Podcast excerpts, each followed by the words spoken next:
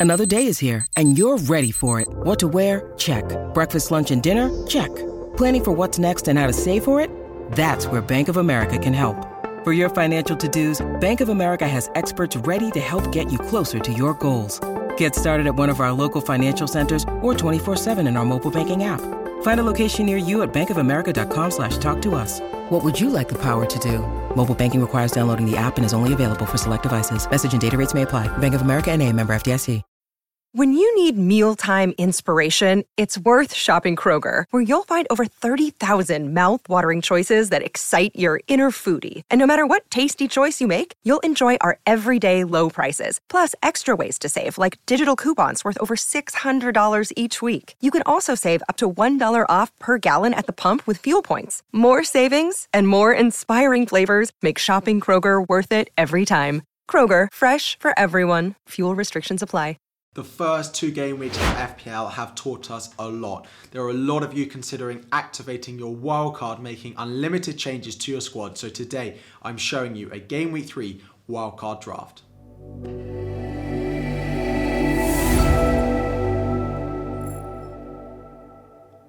What is up everyone, FPL Harry here. Today we are having a look at a game week three wildcard draft, how I would be setting up if I was going to activate my wildcard going into game week three. Spoiler, I'm not, but a lot of you are considering it, hence this video is here to help you. Before we dive in, 1,000 likes on the video, subscribe if you are new around here as well. We're going to try and hit 76,000 before the game week three deadline.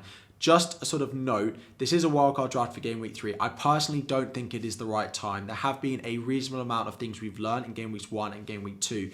But if you look at a lot of the fixtures, like that Manchester United fixture against Nottingham Forest and the Arsenal fixture against Fulham in game week three, I do think it's worth waiting until game week four if you do want to play an early wildcard, giving your Manchester United assets, giving your Arsenal midfielders one extra week given the fixture that they do have. Then, when they actually play each other in game week four, activating your wildcard going into that week and then selling your assets there. But here is the draft Personally, I would wait a week if you are considering an early wildcard. In goal, we do have Turner. He does stay as my favourite 4.0. You could go with Areola, but it doesn't necessarily look like Nottingham Forest are going to sign another keeper. I've been quite impressed with them during the start of the season with them defensively. It could be Areola at the same price, but West Ham and Fabianski, there could be rotation there. I still think I would go with Turner. Now, I have I cannot believe it, but I've gone with Ederson as my first choice goalkeeper. Manchester City have kept two clean sheets so far this season. One of the things going into preseason that I actually got wrong, I didn't think they'd keep as many clean sheets early on, potentially because of how they ended last season. But 5.5 he is the most nailed route into that Manchester City defence. The likes of Akanji, Gvardiol are playing in their defence at the moment at a cheaper price, but I'm not set on them being nailed going into the remainder of the season. And when they do have Champions League, I think that'll be a headache. And if you are wildcarding, I would go with the most nailed options, and there are some great defensive picks. Now, moving into defence, despite the poor performance in game week two, Chilwell does remain. He has gone up in price to 5.7, but you can afford this even if you only have 100 million to spend. 5.7 million given the opening fixtures that they do have, including, of course, Luton at home in game week three. Chilwell stays. I have opted for a Arsenal defender. Still, Saliba has looked really promising course, picking up a couple of bonus points in game week two as well. He is in there. He can rotate in and out of your defense depending on the fixtures, but I do think it's worth sticking with him. Of course, we are going to stick with Pervis Estupiñán, 5.2 million for him. The attacking threat, even with the difficult fixtures, I think it is worth the money to keep him. I don't see a lot of other defenders that I think will outscore him over the course of the whole season, so that means that he is a lock in this wild card. Then we have a choice of those cheap defenders. I've gone with Rico Henry. You could go with Botman, but their fixtures are not great until about game week six or so. You could also go with Udogie at Spurs, and him versus Henry is very, very close. I have Udogie in my draft from game week one. Henry has looked really, really strong though, so I've gone with him. He has gone up to 4.6, but if you want to go with the at Spurs, you can go there. Both have good clean sheet potential, both have good attacking threat as well. There's not much to choose between them. And the 4.0 we have gone with is Kabore of Luton Town.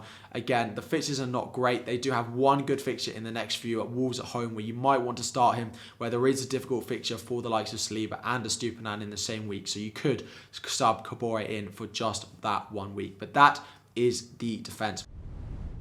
Moving into midfield, things look a little bit different. We have gone with Odegaard for our Arsenal midfielder. Now, We don't necessarily know he's going to keep penalties, but he did, of course, take the penalty in game week two. If you fancy Saka, I do think it's worth keeping one Arsenal midfielder in your draft because of how good their fixtures do look. I favoured going with Odegaard just, of course, because he took that penalty. Saka's underlying data is not that great. Martinelli was taken off early, so I have favoured moving for Odegaard. I have also kept one Manchester United midfielder in Bruno Fernandes. They are top for expected chances created so far this season and have only scored one goal. 4.6 expected goals and one goal scored. Bruno Fernandes has been so focal in that. He has had chances, he's created chances.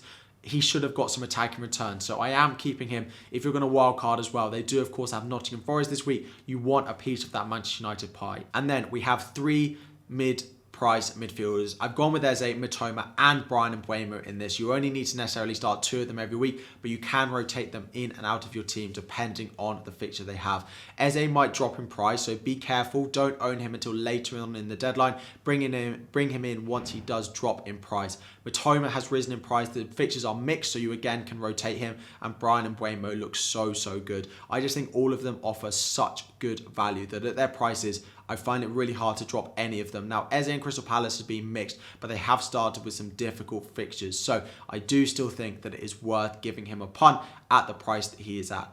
With the money that you save with going with those three mid-price mids, you have the money to go up front and spend all the money that you have there. So Haaland, Watkins, and Jackson is your front three. I do think it's worth keeping hold of Watkins. It is worth taking a punt on Jackson given the fixtures. And of course, Erling Haaland is Erling Haaland. He is not going to go anywhere. I spoke about Jackson in my five players to buy video. If you haven't watched that, make sure you go and check that out as well. I discuss in a lot more detail about why I want to own him, but he is getting chances. Hopefully, he can finish them with the fixtures that they have coming up. Now, you're probably thinking, Harry, this gives you a real benching headache, but looking at the fixtures they have in game week three, you'd bench Turner, you'd bench Rico Henry, and you bench Kabore.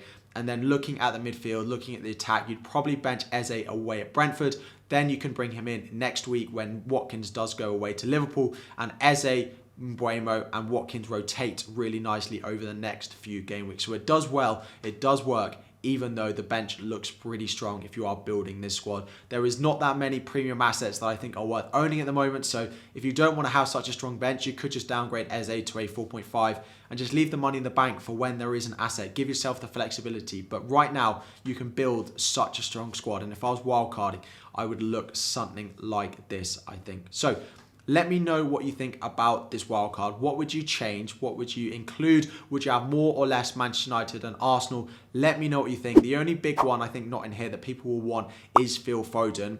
I just don't necessarily see a place that I want him in my midfield. I do think when Champions League starts, there will be rotation in the Manchester City team. Now, you might get a couple of game weeks out of him, but then it might become an issue. If you do want to start with Phil Foden over Bruno Fernandes or over Martin Odegaard, I have absolutely no problems with that. But I do think the fixtures for them this week are really nice, and I have favoured that just because I'm not 100% nailed on the minutes for Phil Foden this week and over the next few. Phil Foden's a great asset, but it's pretty close between those three. So let me know what you think. Drop any questions you have about wildcard, about your team in general in the comment section down below. Let me know what you think. Smash that like button. Of course, we're going to try and hit 1,000 likes on the video as always. There will be a team selection video as well and a deadline stream before the game week three deadline to get all of your questions answered as well. Thank you all so much for watching and I'll be back again very soon.